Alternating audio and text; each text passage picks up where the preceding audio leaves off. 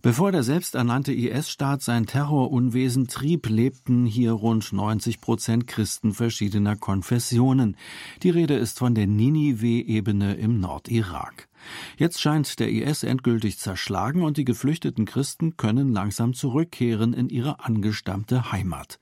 Doch vor Ort hat sich die Situation verändert und damit stehen die Christen bereits wieder vor neuen Herausforderungen. Ado Greve vom christlichen Hilfswerk Open Doors war kürzlich im Irak und hat die zurückgekehrten Christen besucht. Mit ihm bin ich jetzt verbunden. Hallo, Herr Greve. Herr Greve, ich frage Sie mal äh, so ganz frei von der Leber weg, mit welchen Eindrücken kommt man denn zurück aus so einer Situation, aus so einem Kriegsgebiet? Welche Bilder sind Ihnen da im Kopf? Es ist vieles am Wiederaufbau und das gilt auch für die Gemeinde. So von daher sind die Gefühle und die Eindrücke gemischt. Zum einen sehen wir eine Gemeinde, die jetzt seit etwa 2000 Jahren dort in der Region beheimatet ist, die also schon lange ihren Glauben lebt, von daher auch sehr mutig ist, was ihren Glauben angeht, sehr entschlossen ist, ihren Glauben an Jesus Christus zu leben, nach innen und nach außen, das heißt auch in der Öffentlichkeit. Auf der anderen Seite sehen wir auch eine Gemeinde, die jetzt über Jahrhunderte und in jüngster Zeit dann eben durch diese Übergriffe durch den IS enorm in Unterdrückung und Verfolgung geraten ist. Und das hat der Gemeinde zugesetzt. Aber sie ist, wie soll ich sagen, mit Gottes Wort äh, unterdrückt, aber nicht mutlos. Ganz im Gegenteil, sie wollen die Gemeinde im Land wieder aufbauen und auch zu neuer Stärke führen.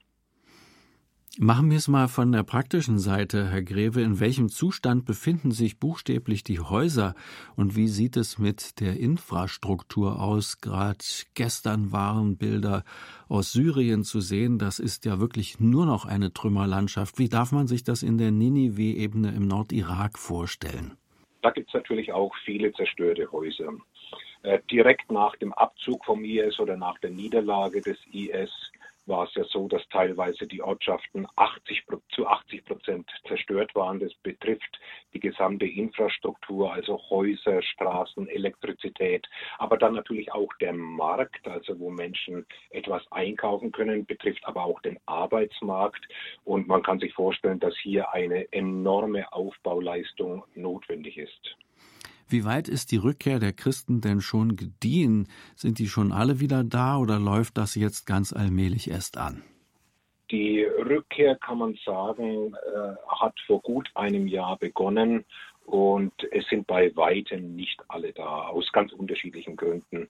Äh, viele sind ja ins benachbarte Kurdengebiet geflohen und verweilen auch noch dort, um abzuwarten, wie sich die Situation gerade in der Nineveh-Ebene, aber auch im gesamten Irak, was Religionsfreiheit, Glaubensfreiheit angeht, wie sich da die Situation entwickelt.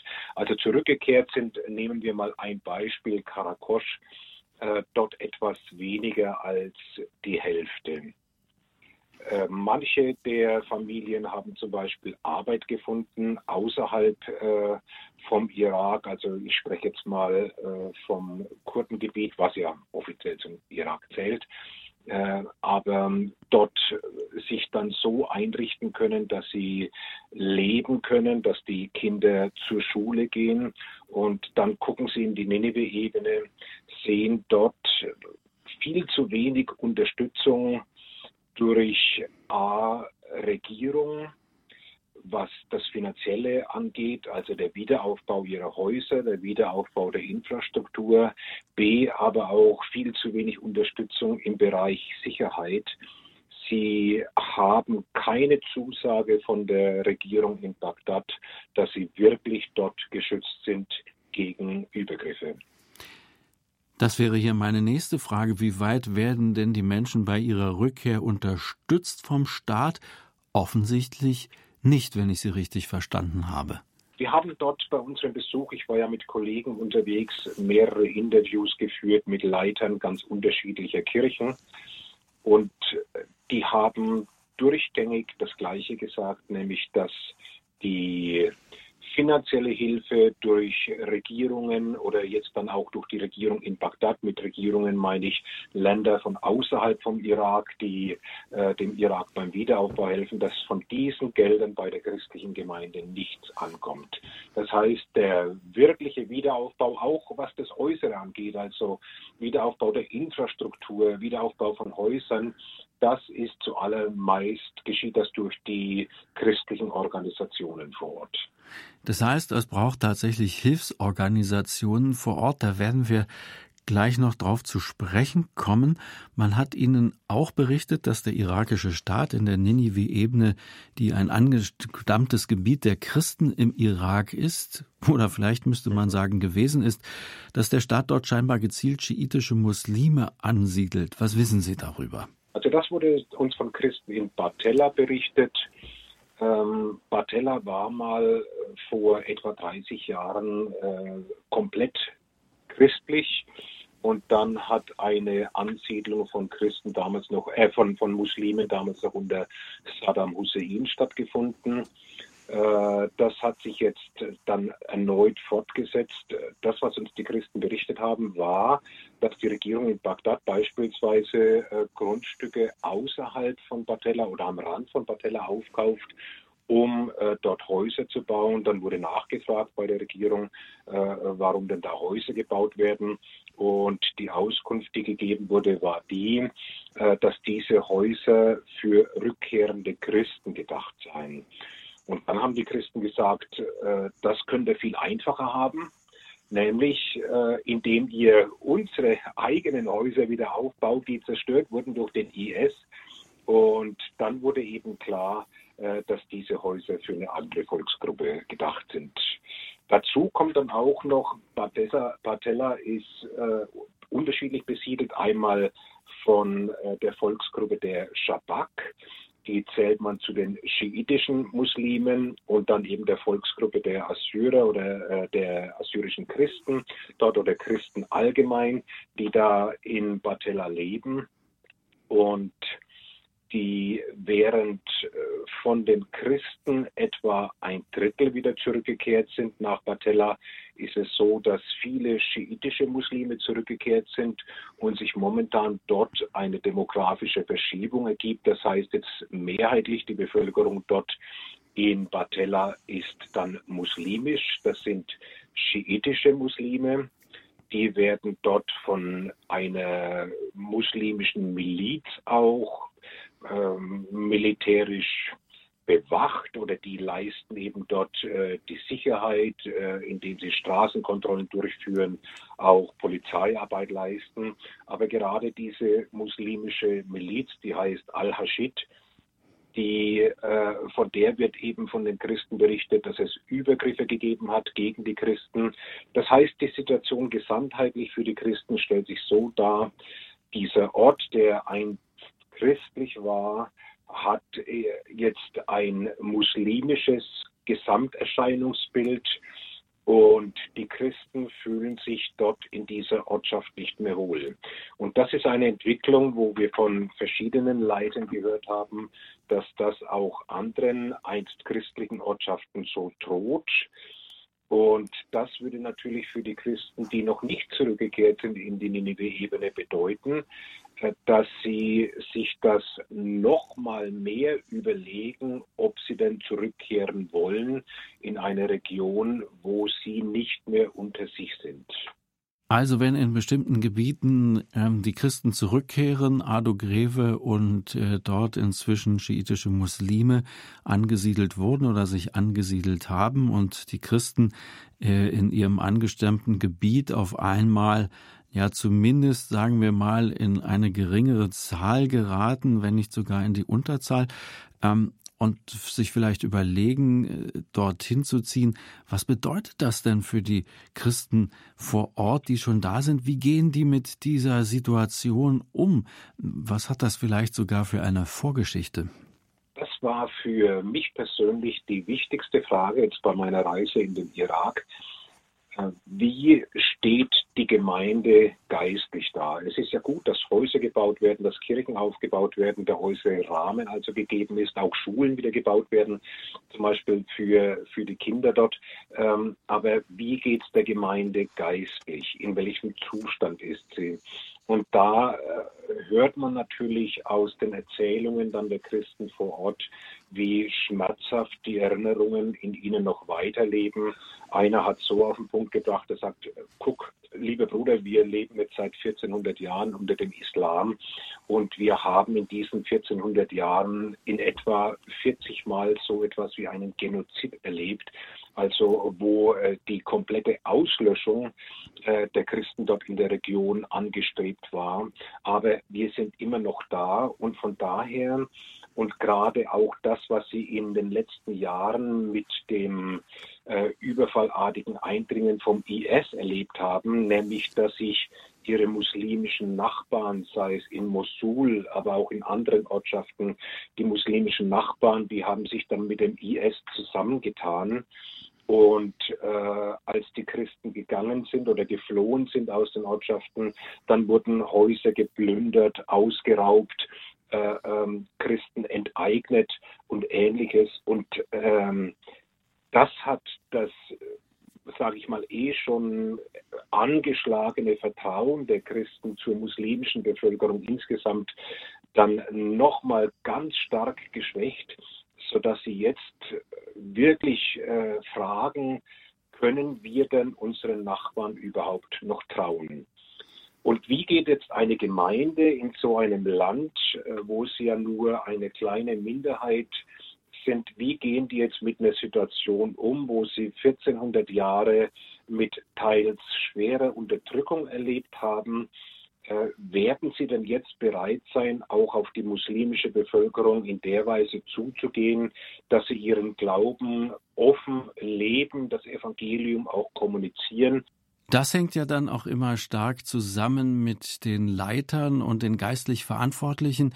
Wie wollen die denn mit der Situation umgehen und was sagen die den Menschen in den Gemeinden? Wir haben dann im Gespräch mit einzelnen Kirchenleitern erfahren, dass hier ein Umdenken in den Gemeinden stattfindet und auch schon stattgefunden hat. Das heißt, man sieht sich als die lebendige Gemeinde im Land, die auch ihren Auftrag darin hat, dass sie dort das Evangelium von Jesus Christus lebt. Ich erinnere mich an meine erste Begegnung mit irakischen Christen, äh, also das war schon vor ein paar Jahren. Äh, da saßen wir mit einigen Irakern zusammen und äh, ich habe sie dann gefragt, sie haben so ihre persönlichen Lebensgeschichten erzählt und jeder hatte irgendwo eine leidvolle Erfahrung hinter sich. Der eine Familienmitglieder verloren, der andere äh, mehrere Bombenanschläge auf Autos erlebt, andere waren Bombenanschlägen auf Kirchengemeinden entkommen, haben aber Familienmitglieder verloren oder Freunde verloren.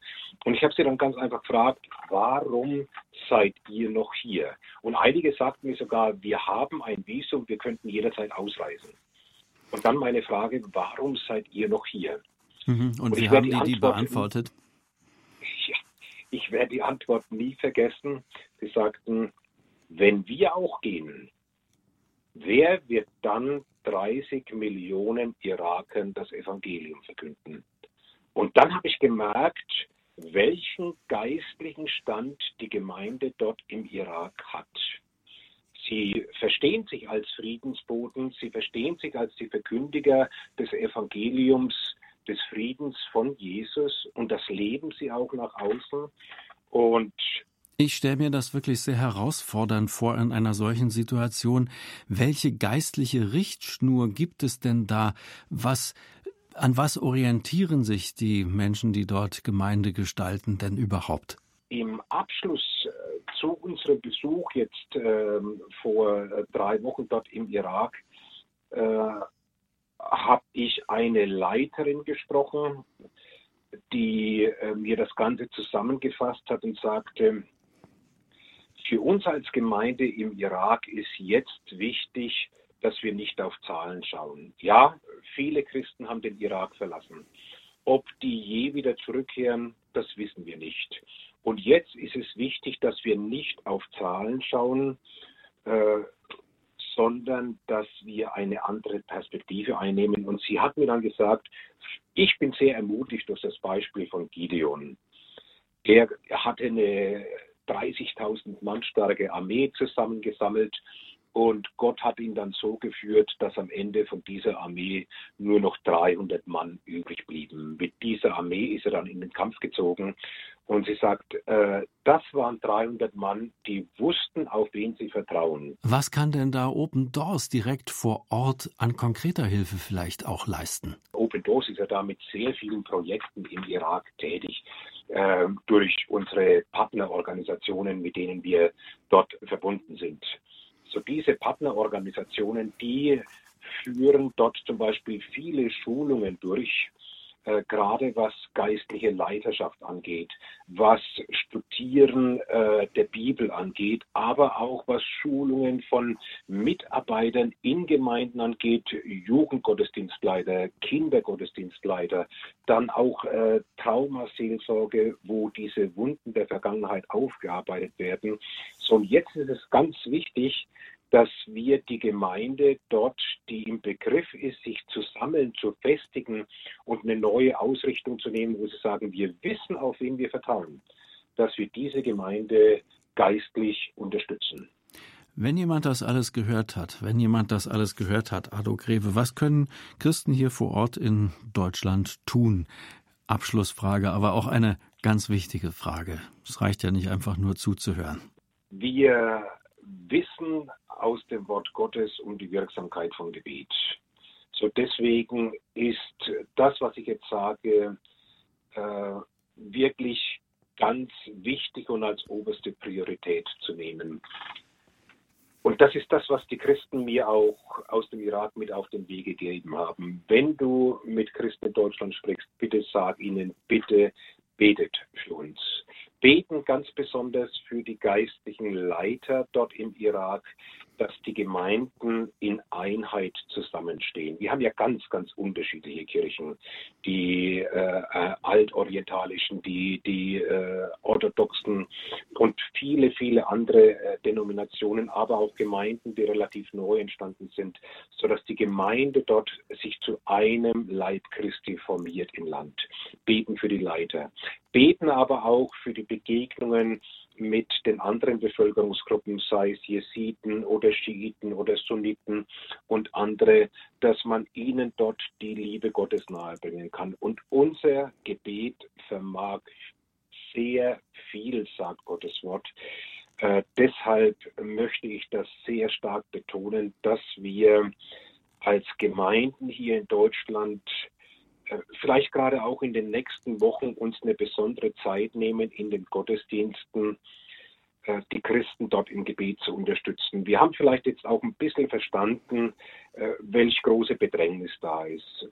Viel materielle Not, dann die fehl, noch immer fehlende Infrastruktur, zum Beispiel medizinische Versorgung. Und trotzdem haben sich Tausende von Familien inzwischen entschieden, in die Ninive-Ebene zurückzukehren. Sie leben bereits dort in sehr schwierigen Umständen und sie wollen dort bleiben. Aber sie haben ja auch ganz deutlich gesagt, ohne die Hilfe der Christen im Westen werden wir das nicht schaffen. Bitte helft uns. Das ist ein Wort, das kann man hören. Ado Greve von der christlichen Hilfsorganisation Open Doors war vor kurzem im Irak und dort speziell in der Ninive-Ebene, die traditionell vor dem IS-Terror ein angestammter Platz und eine Heimat für Christen war. Die, die zurückkehren, sehen sich vor neue Herausforderungen gestellt, wie wir eben gehört haben. Open Doors hilft unter anderem auch, in dem Open Doors äh, verschiedene Projekte unterstützt. Das kann man alles auf der Homepage anschauen von Open Doors.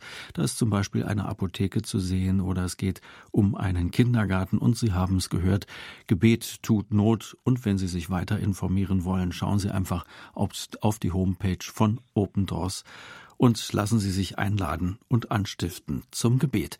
Herzlichen Dank, Ado Greve von Open Doors.